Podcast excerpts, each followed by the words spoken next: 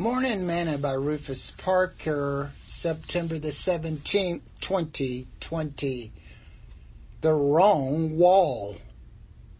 But seek ye first the kingdom of God and his righteousness, and all these things shall be added unto you. Matthew chapter 6, verse 33. Today's morsel.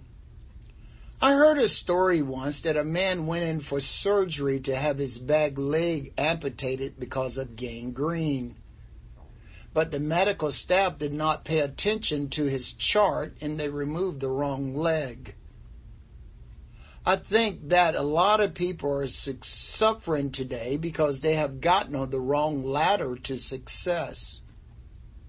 Many of them have reached the top of the ladder of what they think is success, only to find it is leaning against the wrong wall. Jesus says that we should seek first the kingdom of God and his righteousness. Believe me, worldly success will not guarantee you a place in God's kingdom. Wisdom is the principal thing, and a life without Christ is nothing. Sing this song with me today.